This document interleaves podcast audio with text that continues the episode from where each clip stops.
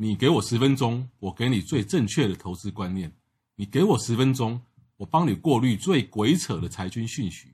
你给我十分钟，我给你最完整的财经基本功力。这个节目只靠腰不置入，这个节目只靠腰不卖商品。我是黄国华，人称总干事，每天十分钟来靠腰，给你满满的知识回报。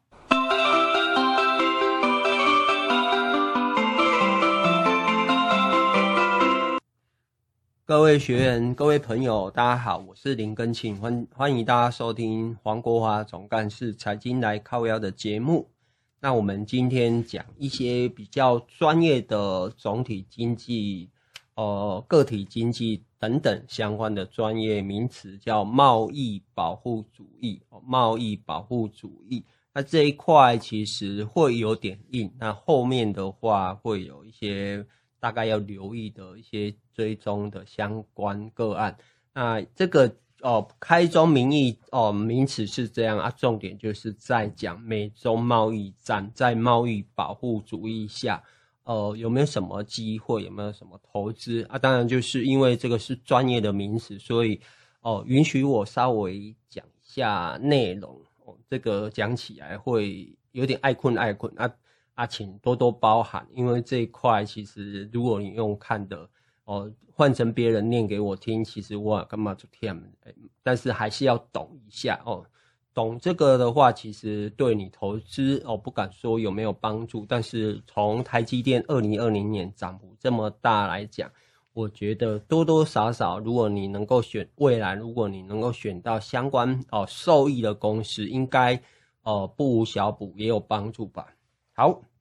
那贸易保护主义，英文叫 protectionism 哦，P R O T E C T I O N I S M，是一种为了保护本国产业免受国外竞争压力而对进口产品产生哦设定极比较极高的关税，比如说二十帕、三十帕。那如果你对这块历史有兴趣的话，也可以去看一下美日的关税。呃，关啊，贸易保护主义哦，其实长期下来来讲的话，受益的是在美国哦。那我们可以继续来看，限定进口配额与或其他减少进口的经济政策，它与自由贸易的模式刚好相反哦，它是跟自由贸易模式相反哦。后冷战时代，我觉得不管是美国总统是谁当选？那我觉得贸易保护主义还是会持续的进行下去，因为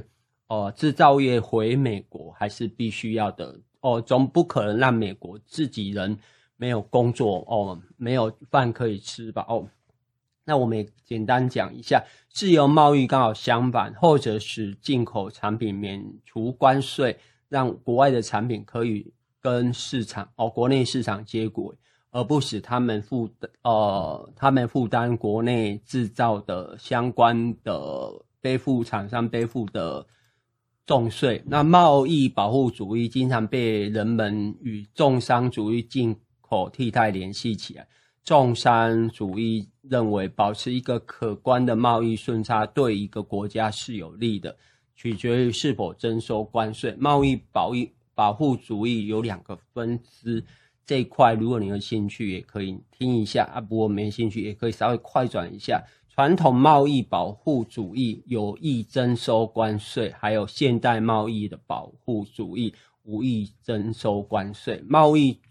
贸易保护主义有几个特点哦，如果你是学术相关的，也可以研究一下哦。主要保护手段由关税转到。非关税措施，一系列的国际贸易与关税谈判中形成的决议，大大降低了关税的总水平。于是各国转而采取非关税措施来推行保护主义政策。这些措施灵活、隐蔽、限制性强。世界贸易总额一半以上受到各种非关税限制。保护政策对产品的针对性越来越强，如工业。品限制减少和降低，但对农产品的保护却极少松动。对工业品中不同的商品的限制也有很大的差别哦。这块其实如果你有在研究农产品相关的产业，还有像工业相关的商品，包括最近美中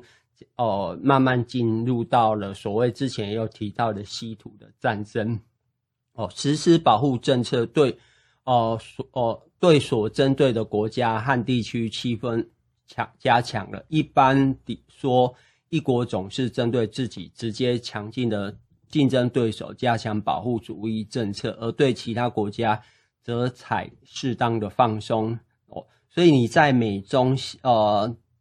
争双哦双强的争霸下，呃有没有什么企业是对其他国家产、呃、的产业是产生适当的放松？世界多数国家。都是根据自己的国情和竞争对手的情况，分别采用自由贸易和保护主义政策，以其保护本国经济的持续发展，增强在国际中的竞争力。哦，政府透过各式各样的措施保护本土产业，避免和国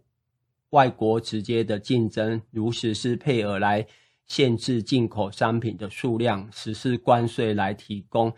呃。货品的价格哦，那这边也有提到，如果你有兴趣的话，这个时间点有点久了。然后英国的贸易保护主义哦，简单讲就是一六六零年美哦，英国有颁布航海条例哦，大家去研究一下。一六九九年洋方羊毛法实施，殖民地向英国本土销售羊毛哈羊毛制品等等之类的，还有所谓的一七三二自贸法。哦，就是殖禁止殖民地向向英国本土销售帽子等等之类的哦，英国相关的，其实如果你要去研究哦，有一些历史的文献资料哦，那接当然我们继续来聊比较呃重要的话题，就是在哦这几年哦两三年以来的中美贸易战哦，中美贸易战保护主义抬头，中美新冷战就是强将重整世界秩序哦。包包括这一次的武汉肺炎，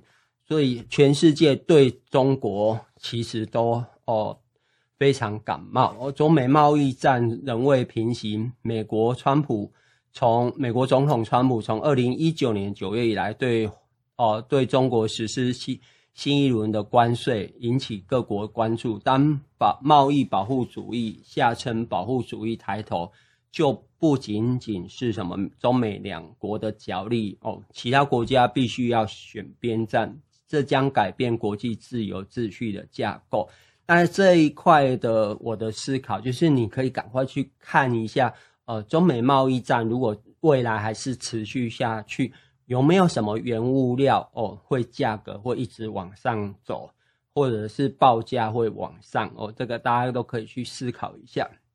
那全球贸易保护主义抬头下，保护主义是为了保护本国产品免受外国竞争压力，而对进口产品设定极高的关税。哦，这一块你知道就好。前面也有，前面也有提到哦。那美中针对这一块关税的战啊，其实这个趋势已经持续了十年了，不是这几年才有，而且是最近几乎都没有出现放缓的迹象哦。那大家有兴趣的话，也可以去准备一下哦。那美中贸易战彼此的进口商品加征关税，可能导致呃未来几年国民生产毛额啊总值这一块减少哦。那这边找到的资料是相当于四千五百五十亿美元哦。因此，只有少数国家赞成保护主义，大多数的国家还是喜欢。合作哦，不管是在经济上或科技上，那大家也可以去思考，如果呃总总统大选完之后，对台湾有哪些有利的产业啊？比如说像呃军售对台军售，如果还是呃比较正面的话，也可以留意相关的产业哦。那在这个这场中美新冷战的权力斗争中，世界秩序将会重整哦。那为什么会有过到呃美国会会会这么 care，会会多对于华为实施制裁，也是很担心中国制造二零二五这一块哦。所以科技类科技的项目到底有没有办法赶上美国？那我最近也有讲一连串的呃五 G 相关的产业，大家也可以留意一下中国相关的产业。那美国政府都针对中国的十个战略制裁，包括先进资讯、技技术产品、自动自动化机床，还有机器人、航太设备、海洋工程设备、铁道运输设备、电动车，还有其他能源车、电力设备、农业机械等等，还有新材料、生物医疗、其他先进医疗产品哦，借此阻阻止中国威胁美国成为未来的经济。哦，霸权。那台湾大学的政治系教授也有有一本书哈，如果你有兴趣，也可以看一下，叫《川普设的局：中美贸易战与科技战》一书。哦，指有指出，就是会以经济和科技来作为二十一世纪国家权力的新表征。哦，所以我觉得，不管美国总统未来谁当选，经济跟科技都是呃二十一世纪。国家权力的新表征。那然而，中美科技战已经破坏彼此的信任与信心。华为禁令下，代表美国开始设下科技铁幕哦，以国防为安全，禁止中国科技企业取得美国技术与零件，防堵中国科技企图在美国与与盟邦的市场，让中美各自发展的市场竞争。那目前来讲，就是在五 G 科技产业、网络安全、治安等战役会更加的激烈，还有哦，影像相关的哦啊，所以在台湾的产业也请你稍微留意一下呃，未来呃总统大选之后，还有美中贸易战后续的发展，包括五 G 相关，还有网络安全，还有治安、影像相关，非经济议题方。层面、地缘政治、海域冲突也会成为中美权力竞争场域哦。军事热点可能会出出现军事冲突，尽管科技、经济科技是未来趋势哦。这边也有提到，所以你也可以稍微研究一下台湾的科技国防的相关的产业哦。这个应该搜寻不难。那结论一下，就是经济学人员也有也有提到，那你你也可以稍微。看看一下或准备一下，这两个超级大国曾经寻求一个双赢的世界，如到了如今，一方胜利似乎跟另一方被击败有关。